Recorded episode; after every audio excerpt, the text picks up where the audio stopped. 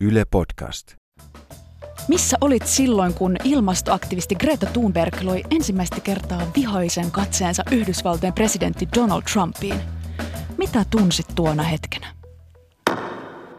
Ja ei tyhjä poissa.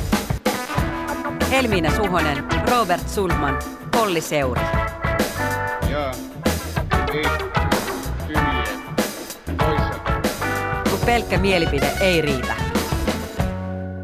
Se on jälleen perjantai ja Jetpin aika, kotimaan politiikan viikko. Se on ollut aika hiljainen. Eduskunnassa on käsitelty lähinnä kansalaisaloitteita.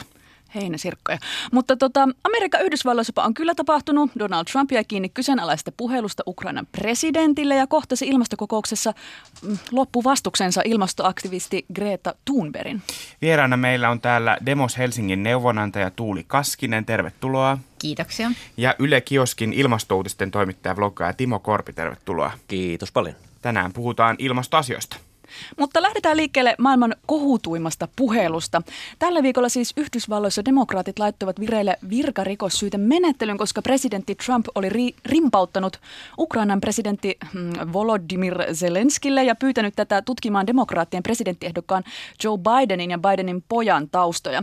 Trump siis yritti kaivella jotain likaa. Ensi vuonna pidettiin presidentinvaaleihin ja ongelma ydinkysymyshän on siis se, että yrittikö presidentin tehtävässä Trump saada henkilökohtaista hyötyä ja vielä niin, että ulkopuolinen valtio vaikuttaisi jotenkin maan sisäisiin vaaleihin tuottamalla häntä hyödyttävää tietoa.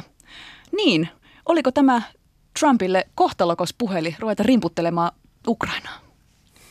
Mä luulen, että ei lyhyellä tähtäimellä ole kohtalokas. Mä ikävä kyllä jopa ajattelen, että saattaa olla, että Nancy Pelosin tästä liikkeelle laittama tutkinta voi kääntyä Trumpin hyödyksi, jos on loputtomasti uhriutua ja olla sille, että kattokaa häntä taas tässä huonosti kohdellaan. Eli voi olla, ettei se nyt tälläkään vielä taitu. Sitten samaan aikaan onhan toi niin kuin täysin uudenlainen ilmiö presidenttien on tapana ollut edustaa valtioita ja koko kansaa, vähintäänkin nyt ulospäin, sisäisesti joskus voidaan jotain kahinoida. Ja siinä tämä on ennen kuulumatonta ja pidemmällä tähtäimellä, jos demokraatit onnistuu sen selittämään, mikä tämä ongelma tässä on, eli se, että presidentti edustaakin vaan pientä poppoa tai koko kansaa maailmalla, niin se voi koitua Trumpin kohtaloksi. Timo, mitä sä ajattelet Trumpin rimputtelusta? No kai näitä rimputteluja nyt pitää taas seurata ja kai näistä pitäisi olla kiinnostunut, mutta ei millään jaksaisi. Mikä tämä on joku 29. joku tämmöinen laki juttu? Niin kuin, 29. rimputtelu. 29. rimputtelu. Kuka näitä niin kuin jaksaa seurata, mutta sitten toisaalta kai näistä, niin kuin, kai näitä pitää. No ei niitä ihan näin pitää. paljon pitäisi. Niin. Niin, että tässä huomaa mediakritiikkiä, että liikaa puhutaan, mutta mm, mä tota, itse mietin tästä puhelusta kahta pointtia, että ensinnäkin musta on niin kuitenkin paradoksaalista, että Trump ö, haluaa tonkia näitä Bidenin pojan kytköksiä, mutta sitten hänen omien lastensa ja omien sukulaistensa toimien penkominen on aina noita vainoa. Et sit, hmm. kun hän itse tekee tätä, niin se ei olekaan noita vainoja. Nämä samat säännöt eivät hänen, hänen ja hänen lähipiirinsä pädekään. Ja toinen pointti mua koski Ukrainan presidenttiä, että kun lukee tämän kuuluisan puhelun litteroinnin, niin se on aivan mahtavaa luettavaa, että minkälaista, tota, no kutsutaan sitä nyt vaikka lipomiseksi, sitä lipomisen määrää, mikä siellä Ukrainan presidentti, että hän, hän oikein Trumpia kehuu sitä, että hän Ukrainan presidentiksi pääsi nimenomaan Trumpin opeilla ja Trump on puhelussa, ei vain 100 prosenttia, vaan tuhat prosenttia oikeassa. Joo, Ukrainan presidentti Volodymyr Zelenski on kiinnostava hahmo. Hän, hän nousi presidentiksi sitä kautta, että hänellä oli TV-ohjelma, jossa hän näytteli presidenttiä. Tämmöistä niin kuin, äh, ja, ja sen, joo, life. kyllä, ja sen, ja sen, tota, sen äh, ohjelman nimi oli Kansanpalvelija. Ja hän oli nimenomaan tämmöinen niin kuin korruptiovastainen hahmo, ja sillä hän on tehnyt niin kuin kampanjansa, ja lopulta sai 75 prosenttia muistaakseni äänistä, että hän on niin kuin todella tällainen, wow. tota, hän on niin kuin TV-hahmo, kuten Trumpkin, ja heissä on niin kuin jollain tavalla ehkä niin kuin samanlaisia, samanlaisia elementtejä, he ovat molemmat luvanneet äh, Drain the Swamp omissa maissaan, niin kuin Trump Yhdysvalloissa, kyllä, Trump Yhdysvalloissa ja Zelenski Ukrainassa, mutta tota, käsitin luettiin, että hän oli ollut kyllä hyvin loukkaantunut tämä Ukrainan presidentti tästä, että hän oli luullut, että hänen näitä tota, osuuksiaan tästä puhelusta ei koskaan julkistettaisi. Onhan ne hirveän liikuttavia, kun sanoit, että me voisimme tavata ja lentää joko minun lentokoneellani tai ehkä sinulla on hienompi lentokone, niin lennetään sillä sitten. Et voi toistaa. Ehkä meidän pitäisi alkaa seuraamaan näitä niinku reality-sarjoja Niin. paremmin, että, tai ylipäänsä TV-sarjoja, että sieltä ehkä ne, ne tulevaisuuden vaikuttajat tulee. Et ehkä BBssä, kun äänestetään kuka tippuu, mm-hmm. Niin ehkä siinä käytetään itse asiassa suurempaa kansanvaltaa kuin mitä nyt vaikuttaa. Meidän podcastin Ollihan on kolme viikkoa tuolla Amerikan Yhdysvalloissa ja niin ikään tavallaan Jetpin väliaikaisena Amerikan kirjeenvaihtajana. Ja hän kommentoi Trumpin virkarikossyytekohua tekstiviestitse näin. Kuherruskuukausi Amerikassa. Kaikki on isoa. Monumentit, ruokaannokset, ihmiset ja poliittiset skandaalit. Kuten Jope Ruonansuun klassikossa, oma huomio missä klassikossa, täällä Arne Tanninen, sanotaan, tämä Amerikka on pojat mahoton. Ukraina-kohun lisäksi Trump tosiaan myös osallistui YK ilmastokokoukseen ja tuosta tapahtumasta varmasti jää historiaan se kuva, missä ilmastoaktivisti Greta Thunberg mulkaisee ohitse kävelevää Donald Trumpia. Niin mitä tuo kuva tiivistää tästä ajasta teidän mielestänne? Ainakin sen, että vastinparit ovat yllättäviä. Nyt kukaan kymmenen vuotta sitten olisi kuvitellut, että suuri ensimmäinen jättimäinen ilmastokokous, joka New Yorkiin kutsutaan ja ää, laitetaan paljon peliin, niin mitä sieltä tulee kummallisen presidentin ja ruotsalaisen aktivistin mulkaisu on päälopputulos kokouksesta, niin mm, onhan tämä vähän yllättävää. Mä ajattelin kanssa, että tämä on niin kuin symbolinen kohtaaminen ja se kuvastaa jotain paljon suurempaa sitten tässä maailmassa, että on tämä keski-ikäinen mies ja hän edustaa myös niitä muita keski-ikäisiä miehiä, jotka menevät aivan solmuun, kun näkevät Greta Thunbergin. Että tästä kuvasta on herännyt kahtalaista tunnetta, joko Trumpia tai Thunbergia kohtaan. Mutta tämä on kyllä ehkä valitettava käänne tässä ilmastokeskustelussa, että olemme nyt tosiaan painottaneet tätä Thunbergin roolia. En tiedä kuinka moni sitten lopulta päätyi miettimään ilmastonmuutosta, mutta olemme kyllä kovasti pohtineet mediassa Thunbergin mielenterveyttä ja hänen asemaansa ja hänen nuoruuttaan ja sanomisiaan sana sanalta, niin mietin tässä sitä, että onko hänen symboliarvonsa kohta jo niin suuri, että hän syö, itse asiassa syö koko ilmastokeskustelun, että me kohta emme puhukaan mistään muusta kuin hänestä. Ja vaikka hän itse ei sitä halua, hän ei itse halua, hän sanoi, että kuunnelkaa tiedemiehiä, niin silti hän symbolina vaan valtaa koko keskustelun. Onhan se niin kuin ilmiönä vähän kyseenalainen, mutta, mutta samalla kun katsoi sitä, sitä puhetta, how dare you puhetta, niin kyllä siinä oli vähän semmoinen fiilis, että tässä, tässä on jotain niin kuin historiallista. Tai tässä on, että jos 50 vuoden päästä jotkut yrittää äh, alakouluissa katsoa, että mitä tällöin tapahtui, niin mä luulen, että toi, to, hetket on sellaisia, mistä, mitä kautta tä- tätä kerrotaan tästä ajasta. Tätä puhetta onkin analysoitu aika paljon tällä viikolla. Kuunnellaan pätkä siitä. You all come to us young people for hope. How dare you? You have stolen my dreams and my childhood with your empty words, and yet I'm one of the lucky ones. Näin siis Thunberg tällä viikolla YK ilmastokokouksessa. Unelmat on ryöstetty ja lapsuus. Timo sanoi, että jää ehkä puheiden historiaan. Jääkö? Oliko hyvä puhe? No olihan se nyt todella emotionaalinen puhe ja kaikella kunnioituksella, kun sitä vertaa valtiopäämiesten puheisiin ja vaikkapa Suomen Sauli Niinistön puheeseen, niin kyllä nyt luulen, että puheopin tuntijatkin laittaisivat Greetan puheen aika arvoon arvaamattomaan. Sekä tietenkin tälle puheena, puheopin mielestä, mielessä. Mutta totta kai Greetalle jäi tilaa sen takia, että ää, ennen kaikkea suuret päästäjämaat, ää, Kiina, Yhdysvallat, eikä myöskään EU oikein kyennyt sanomaan mitään semmoista sisällöllistä, joka olisi noussut uutisiin. Ja sehän jätti tilan sille, että tarvittiin Greta Thunberg, joka otti tilan haltuun. Eli tietty olisi ollut kivempi, jos vaikka Kiina olisi ilmoittanut, että mepäs käännetään kurssia me näin ja noin. Toivottavasti se tekee sen vuoden päästä, mutta nyt ei ainakaan tuolla tehdä. Mm. Sehän on aivan varma, että ilmastoasia tarvii, tai tämmöiset keskustelut tarvii naamoja. Ihmiset janoaa naamoja ja se oli mm. vuosi, puolitoista vuotta sitten oli ihan mieletön tyhjiö siinä, että ei ollut ketään, kehen me ikään kuin voitaisiin he, heijastaa joka toimisi tämmöisenä symbolina, symbolina tälle, oli niin kuin Al Gore ja Leonardo DiCaprio, jotka on aika niin kuin Those were the days. Those were the days. On mahdollisimman kaukana tavallisesta suomalaista ihmistä. Tai... Niin, eikä se ole Greta yksin. Hei, viime perjantaina neljä miljoonaa ihmistä marssi ympäri maailmaa. Mm. Tänä aamuna Uudessa-Seelannissa ensimmäiset uutiskuvat näytti 170 000 ihmistä kaduilla. Se on yli kolme prosenttia uusiseelantilaisista.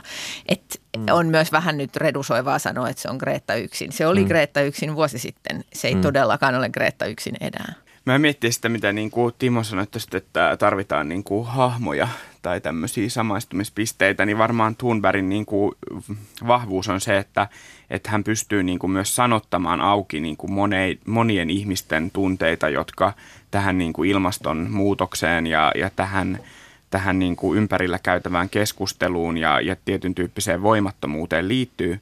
Mutta ehkä se ongelma on myös sitten se, että, että tota, silloin sen keskustelun niin kuin pointiksi tulee nimenomaan se, tulee nimenomaan niin kuin ne ilmastotunteet, ei, mm. ei niin kuin ilmastonmuutos sinänsä, että tämä Thunberg-keskusteluhan käydään niin koko ajan niin kuin ei-asiasta, että se kiinnittää huomioon kaikkeen ulkoiseen, niin kuin tässä mainittiin ikään, sukupuoleen, puhetapaan, tämmöiseen niin kuin retor, retorisiin keinoihin, niitä arvostellaan, mutta ei niinkään sitä, että mitä sieltä pyrittiin sanomaan.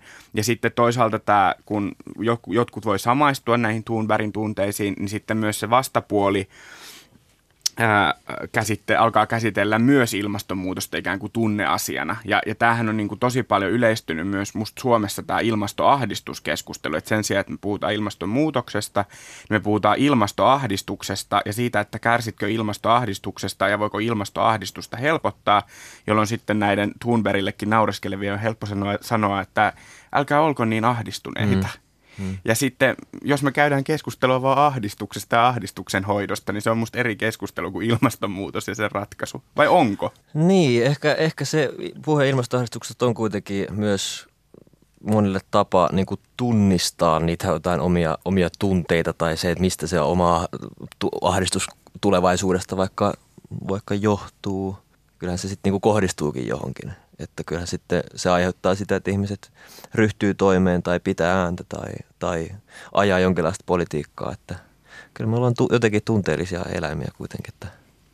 Niin, kyllä mä ymmärrän sen siinä myös tosi hyvin, että ilmastokeskusteluhan oli kuitenkin vuosikymmenet jotenkin semmoisen tieto – eliitin keskustelu. Mm. Sun piti tietää, mikä, paitsi mikä mm. on IPCC, se me nyt jo yhdessä tiedetään, mutta ei sitäkään kymmenen vuotta sitten juuri kukaan tiennyt, mutta myös mikä on säteilypakotteen määrä näissä ja noissa olosuhteissa mm. ja mitä tällainen e, lämpeneminen aiheuttaa näissä ja näissä tilanteissa. Ja eihän se on mitenkään olennaista asian kannalta. Olennaista on tietää, että on sellainen maailma, nyt ollaan menossa huonoa suuntaan ja sille pitää tehdä jotain. Ja kyllä siihen saa suhtautua myös, ei niin kuin diipin professorin näkökulmasta. Ja sen niin. takia mun mielestä nämä molemmat, molemmat puolet, niin kyllähän niiden pitää siinä elää.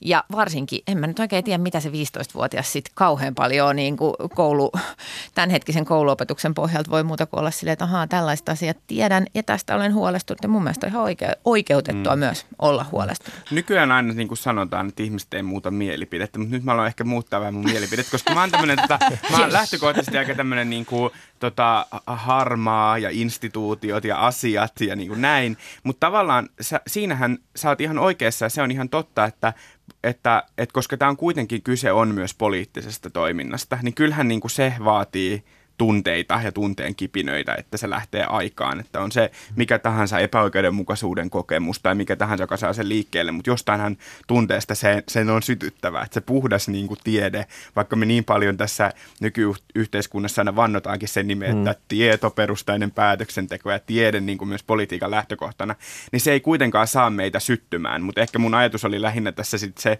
niin kuin pelko, että, että tavallaan, että ajaako se myös sitten niin kuin kahteen leiriin, kun meidän pitäisi tavallaan tavalla olla jollain tavalla tässä ilmastonmuutoksessa sitten kuitenkin aika samanmielisiä kaikkien sit lopulta siitä, mitä tehdään. Ja tällä viikolla Helsingin Sanomat julkaisi tutkimuksen siitä, että, tai tämmöisen kyselytutkimuksen näiden ilmastotoimien hyväksyttävyydestä. Ja senhän niin kuin yksi keskeinen löydös oli se, että perussuomalaisissa on kova vastustus, vihreissä on kovin kannatus.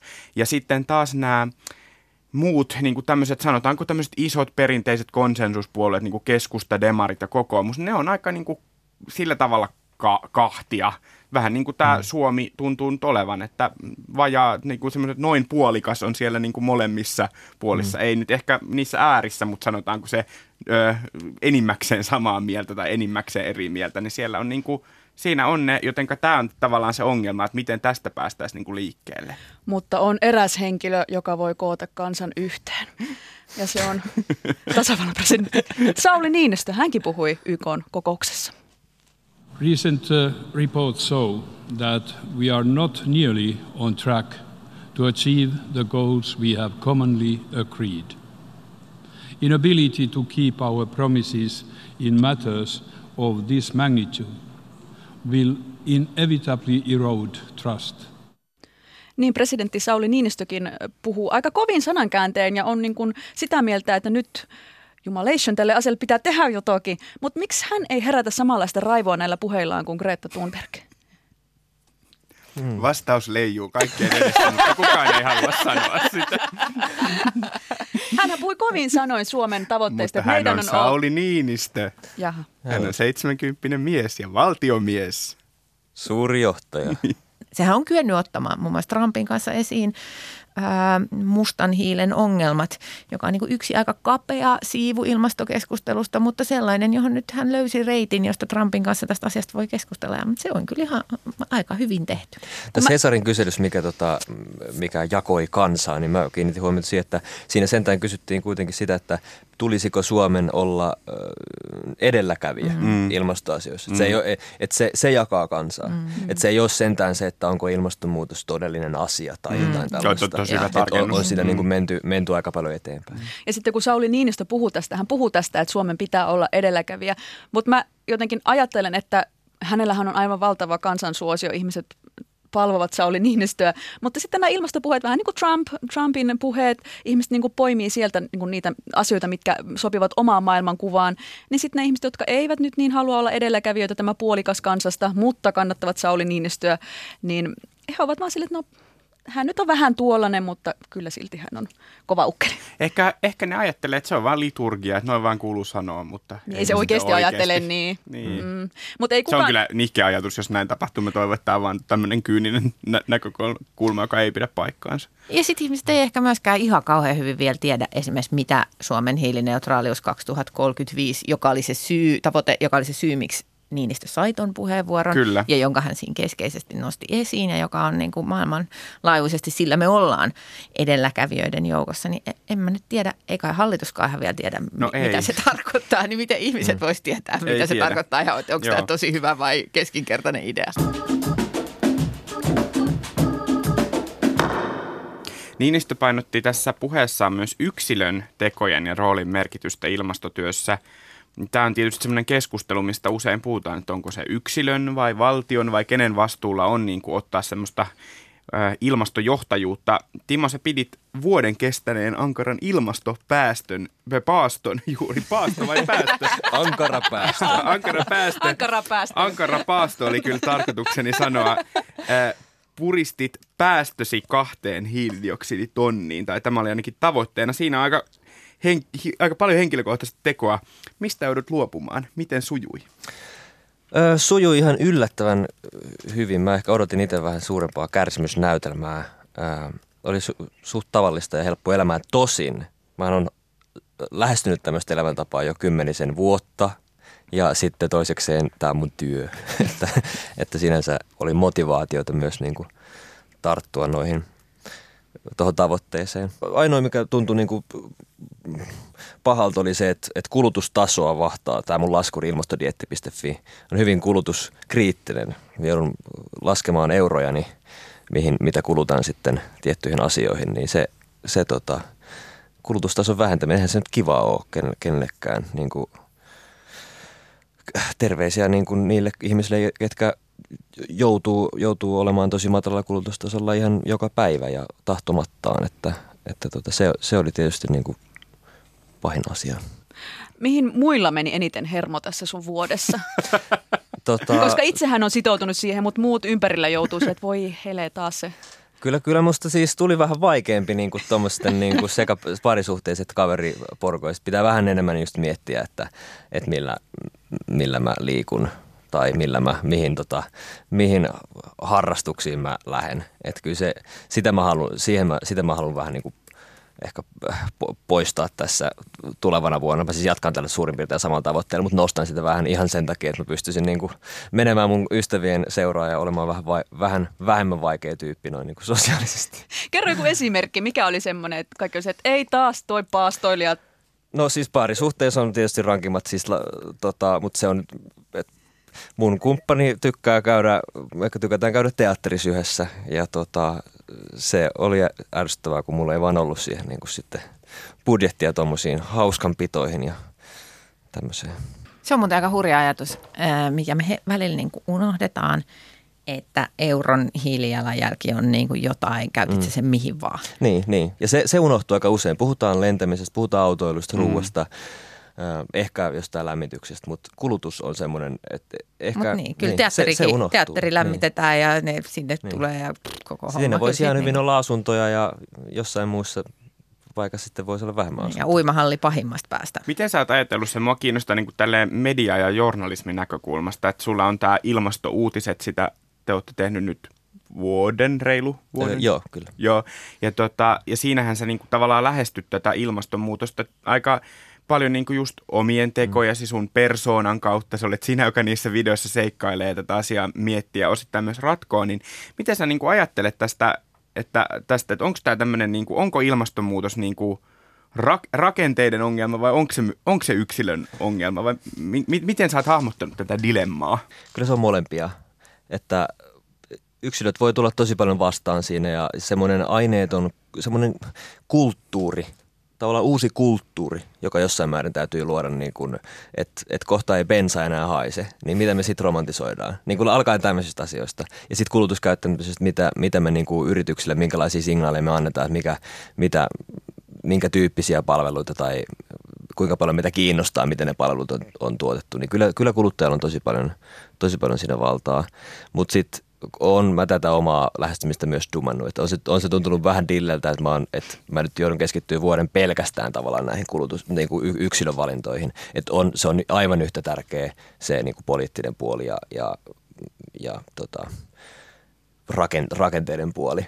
Mutta mä aloitin tällä yksilökeskeisyydellä, koska se nyt vaan on vähän seksikkäämpää katsojille. Ja mä, on, niin kuin, mä teen YouTubeen juttuja, jossa ihmiset on tottunut seuraamaan niin kuin erilaisten tekijöiden niin kuin arkea ja tämmöisiä. Et ne mun arkivideot on ollut ihan niin kuin, kyllä tosi suosittuja. Mä saanut niin kuin, niistä hyvää palautetta. Mutta kyllä mä nyt seuraavana vuonna tuun siirtämään sitä fokusta enemmän sellaiseen asia ja rakenteet. Epäileekö joku sun mielenterveyttä, kuten Greta Thunbergin epäillään? No kollega Jaakko Keso epäilee mun mielenterveyttä, mitä, mitä tämä mitä tää mun vuosi tulee tekemään mulle. Että joka jakson lopussa on Jaakolta se soundbite, että sä tuut, sä tuut varmaan, ihan varmaan sekoamaan. Tuuli, mitä sä ajattelet tästä niin kuin yksilön tekojen merkityksestä? Tämä on mielestäni kauhean paha dilemma, koska on niin kuin päivän selvää, just niin kuin tässä todettiin, että niillä kuluttajavalinnoillakin on merkitystä. Mä oon istunut lukuisissa erilaisissa yritysten sessioissa, joissa todetaan, että kuluttajat vaatii tätä meiltä. Että mm. niin kuin, et, et, ei ole niin, että sillä ei olisi väliä.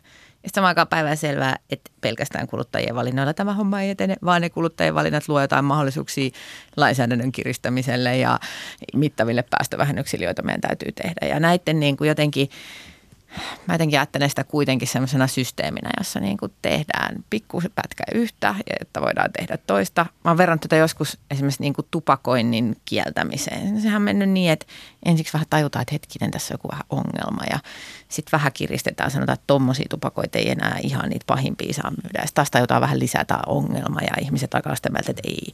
Sitten kielletään tupakointi joissain tiloissa ja sitten niin kuin tää, tällainen kehityshän tupakoinnin kieltämisessä on ollut niin kuin 50 vuotta. Nyt meidän pitäisi niin kuin tämä sama ilmiö saada tapahtumaan ilmastonmuutokseen liittyen, mutta todella paljon nopeammassa aikataulussa niin kuin kaikkein tärkein, jos miettii, että no mitä minä itse nyt sitten. No sinä voit joko jättää lentämättä tai syödä nyhtökauraa tai Ei. tehdä tätä. Ei nyhtökauraa. Whatever. Eh, Se on yksi Helminä vanha ilmastoröyhyttelijä.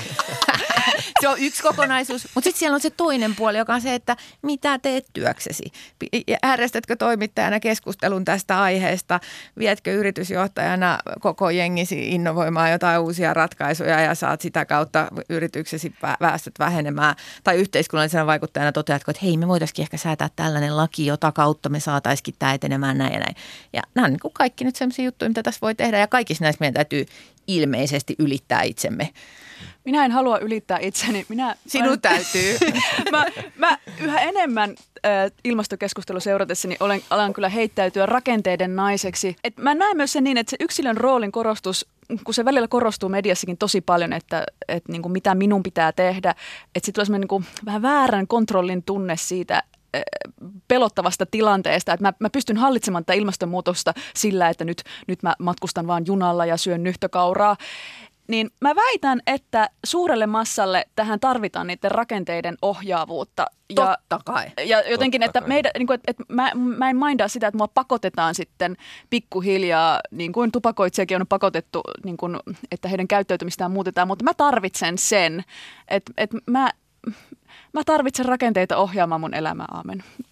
Valtio päätti, että kivihiili, kivihiilen käyttö kielletään. Helsinki ää, luopuu kivihiilen käytöstä helsinkiläisten jala, Sun kivihiilet viedään. Ei, Jumala, ei, ei, ei, ei, ei, kun helsinkiläisen ei tarvitse tehdä mitään ja jalanjälki Ah, okay, pienenee. No niin. kolmanneksella. On, tavallaan. Tällaisia ratkaisuja minä toivon. Mutta sitten noilla niinku rakenteiden naisilla ja ra- rakenteiden miehillä, jotka, jotka niinku aina tulee hu- huutelemaan vaikka munkin projektiin jotain. Minä en jotain ole tullut huudelle sinun projektiin. Niin, niin se, on, se on, totta kai on rakenteiden nainen on helvetin hyvä, mutta tota, pitääkö toi viivata? Ö, mutta tota, sit, siitäkin pitää muistaa, että ni, niillekin voi tehdä jotain. Me ei, me ei vaan niin kuin äänestä kerran neljäs vuodessa. Että, että se, ö, just itse asiassa Ylellä oli tämä Erika Chenowethin tutkimus nostettu, että se on laskenut, kuinka paljon, kuinka monta prosenttia kansasta pitää olla protestissa kaduilla, jotta mitään järkevää tapahtuu niin kuin politiikassa, niin se on 3,5 prosenttia. Hei, Su- hei, hei, siellä Uudessa-Seelannissa se oli nyt Sen se. takia se kuulosti just aika hyvältä se uudessa Se on niin kuin lähellä sitä. Suomessahan se olisi ö, lähellä 200 000. ei ole vielä tänään niin tota, 200 ei, 000. mä ajattelin mennä just tuonne lakkoon vähän naureskelemaan, että mitä te luulette, että tämä riitä mihinkään. Ei, kun sä Sinne- menet sinne lupaamaan tuleekin- sinne, että ensi viikon lakossa meitä on 200 000. Niin. Tällä viikolla siis tuli myös uusi IPCCn tämmöinen erikoisraportti. Se ehkä taisi jäädä monelta huomaamatta, kun piti analysoida Kreetan puhetta ja ilmeiden niin kuin, vaikuttavuutta. Mutta jos siitä pitäisi nyt muistaa tästä raportista jotain ihmisten, niin mitä se olisi? Nykymenolla ilmasto lämpenee yli kolme astetta ja se tarkoittaa, että merenpinta voi tällä vuosisadalla nousta metrin. Ja se tarkoittaa, että maailman suurimmista kaupungeista Lagos, Mumbai, Tokio, Shanghai on todella pulassa ja jopa tällä Suomen rannikolla ollaan pulassa. Mietin toimittajana, että miten näistä raporteista pitäisi uutisoida, koska tämmöiset doomsday-kauhuskenaariot ei oikein enää pure. Että vaikka tämä sanotaan ääneen, ihmistä vaan silleen, että juu, juu, kyllä, kyllä, näinhän se on. Musta äh, palautteessa, niin kuin meille tulevassa niin kuin katsoja, kuuntelija, niin kuin lukijapalautteessa on ehkä korostunut se, ja tämä kyllä tunnistetaan niin kuin media-alalla muutoinkin, että on tullut semmoinen niin kuin ähky, että ihmiset ajattelee ja kokee, että, että kyllä se ilmastonmuutos voi olla tärkeä asia ja varmaan onkin, mutta pitääkö sen olla joka päivä uutisissa? Hmm. Ja pitääkö, ja tässä nyt joka päivähän se ei nyt edes oikeasti ole, mutta että tässä nyt se tarkoittaa sitten... Niin Tällä kuin, viikolla on ollut kyllä. niin, no tällä viikolla on ollut, ollut jo, joka päivä, mutta esimerkiksi just sitä, että niinä viikkoina, kun tulee vaikka näitä IPCC-raportteja, että ne nostetaan niin kuin voimakkaasti esiin, että se ajatus ehkä tuntuu olevan se, että kun ilmastonmuutoksesta on kerran kerrottu, että sellainen on, niin pitääkö sitä sitten toistaa niin kuin Mm. hamaan tappiin saakka. Ja se on tietysti niin kuin vaikea kysymys, koska kyllähän niin kuin uudesta tiedosta pitää kertoa, mutta että selvästi se herättää sitten ihmisissä tämmöistä jotenkin ärsytystä, että miksi koko ajan vain tästä, että onhan meillä muitakin asioita. Mä oon saanut itse esimerkiksi semmoista pala- palautetta, että kertokaa enemmän, enemmän vanhuksista, jotka voi huonosti laitoksissa, että miksi aina tästä ilmastoasiasta pitää kertoa. Kyllä niitä varmaan täytyy tehdä ja täytyy jaksaa tehdä. Ja ainakin joka vuosi, kun se rapsa sieltä pärähtää ja mielellään tietysti useamminkin. Hmm. Ei, sitä, ei sitä voi vaan jättää. Se on vähän niin kuin se Trumpin, Trumpin rimpauttelut, että niistä vaan pitää, pitää varmaan sitten niin kertoa. Kyllä mun mielestä viime aikoina, jos miettii, niin media on kohtuullisen hyvin oppinut käsittelemään näiden kaikkien ryhmien näkökulmasta tätä asiaa. Jos miettii, mitä kymmenen vuotta sitten oli, niin oli aina se yksi, joka sanoi, että ilmastonmuutos vakava asia ja toinen, joka sanoi, että ei, ilmastonmuutosta ei ehkä ole. Ja sitten ne keskusteli uutisessa siitä, että onko tämä totta vai ei. Niin kyllähän siitä on tietenkin tultu tosi pitkälle ja kyllä toimittajat on lähtenyt etsimään niitä reittejä. Tässä uutisoinnissa näkyy myös palaute toiseen suuntaan. Tällä viikolla maanantaina ää, maailman suurimpiin kuuluva matkatoimisto Thomas Cook meni konkurssiin ja siitä uutisoitiin aika paljonkin, osittain siksi täällä Suomessa, että suomalainen Charebori kuuluu tähän konserniin ja sitten monien lennot peruttiin ja moni jäi ulkomaille kiikkiin tai ei päässyt kohteeseensa. Minäkin, mutkin herätettiin 4.15 aamu töihin sitten tonne lentokentälle kyselemään ihmisten tuntoja.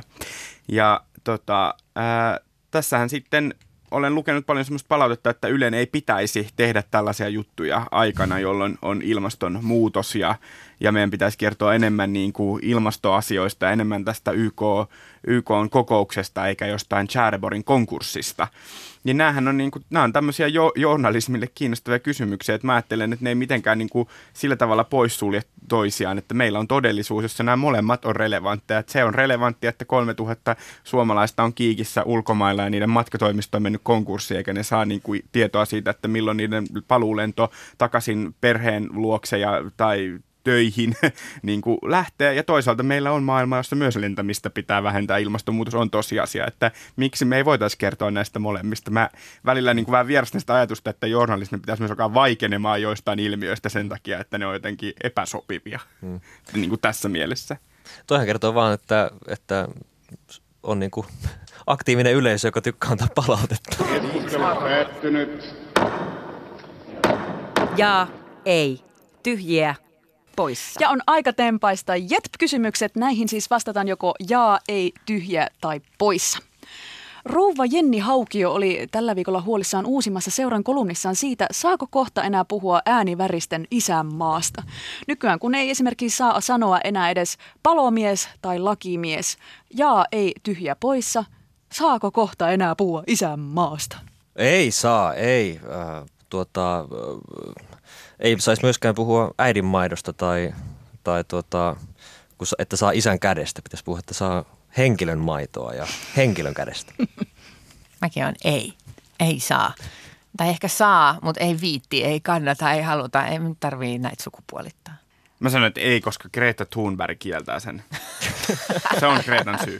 Mä vastaan kanssa, että ei kaikki meni. Helsinki aikoo puolittaa maidon ja lihan kulutuksensakin ja kohta ne puolittaa tämänkin. Mä oon aivan varma tästä. Kaikki meni. Näin se on. Tuottaja Markus Selinistä kertova uutuuskirja valottaa uutta tietoa Suomen Nintendo-pelikonsolien historiasta. Nimittäin presidentti Mauno Koivisto oli kova pelaamaan Nintendoa ja pesi lajissa muun muassa entisen pääministeri Kalevi Sorsan 10.0. Kirjan mukaan Mauno kyykytti kavereitaan Nintendolla. Ja ei tyhjää poissa, oletko sinä kyykyttänyt kavereita pelikonsolin ääressä? En ole. Käytän tota, kyykyttämiseen vaan rahaa ja vaikutusvaltaa. Poissa. En tiedä. Toivottavasti en ole, mutta on sekin mahdollista. Minä vastaan, että ei minulla ei lapsuudessa maalla ollut mitään Nintendoja, mutta olen kyllä kyykyttänyt murtomaahiihtokilpailussa. Voitin suvereenisti kaverin hippohiihdossa. ehkä hippohiihdot! Ehkä yhdeksänvuotiaana, koska kaveri kaatui loppusuoralla minä sivakoin hurmioituneella loppukirilla ohi. Vieläkin muistelen sitä kyykyttämisen hurmaa ja meitä oli siis kaksi osallistujaa, että minä voitin sitten, kun hän kaatui. Ai että. Minä en ainakaan ketään koskaan kyykyttänyt. Jaha. No sitten keskustapuolue julkaisee tänään oman politiikan podcastinsa, jonka nimi on Keskeltä ja kovaa. Ja ei tyhjä poissa. Onko Keskeltä ja kovaa hyvä nimi keskustalaiselle podcastille? Mä oon ihan tota poissa.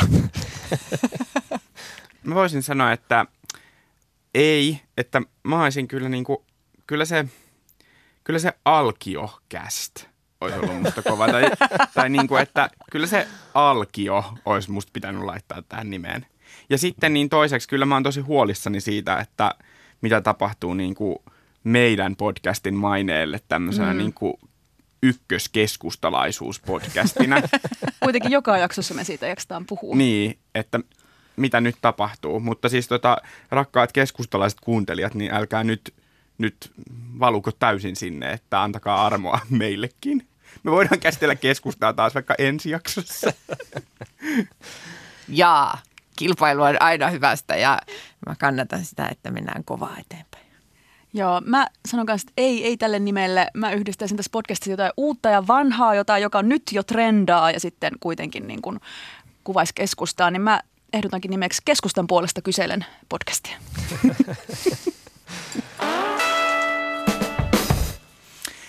Kiitos, että kuuntelit Jetpin. Mitä mieltä olit? Laita meille palautetta vaikka Twitterissä tai Instassa. Tunniste on tietysti Jetp. Tätä jaksoa oli tekemässä minä, Helmina Suhonen ja kollega Robert Sundman. Vieraanamme oli Tuuli Kaskinen Demos Helsingistä ja Yle Kioskin ilmastouutisten toimittaja Timo Korpi. Kiitos kun tulitte. Kiitos. Kiitos kun kutsuitte. Äänitarkkailijana oli tänään Juha Sarkkinen ja äänisuunnittelijana Joonatan Kotila. Ensi viikkoon, moi!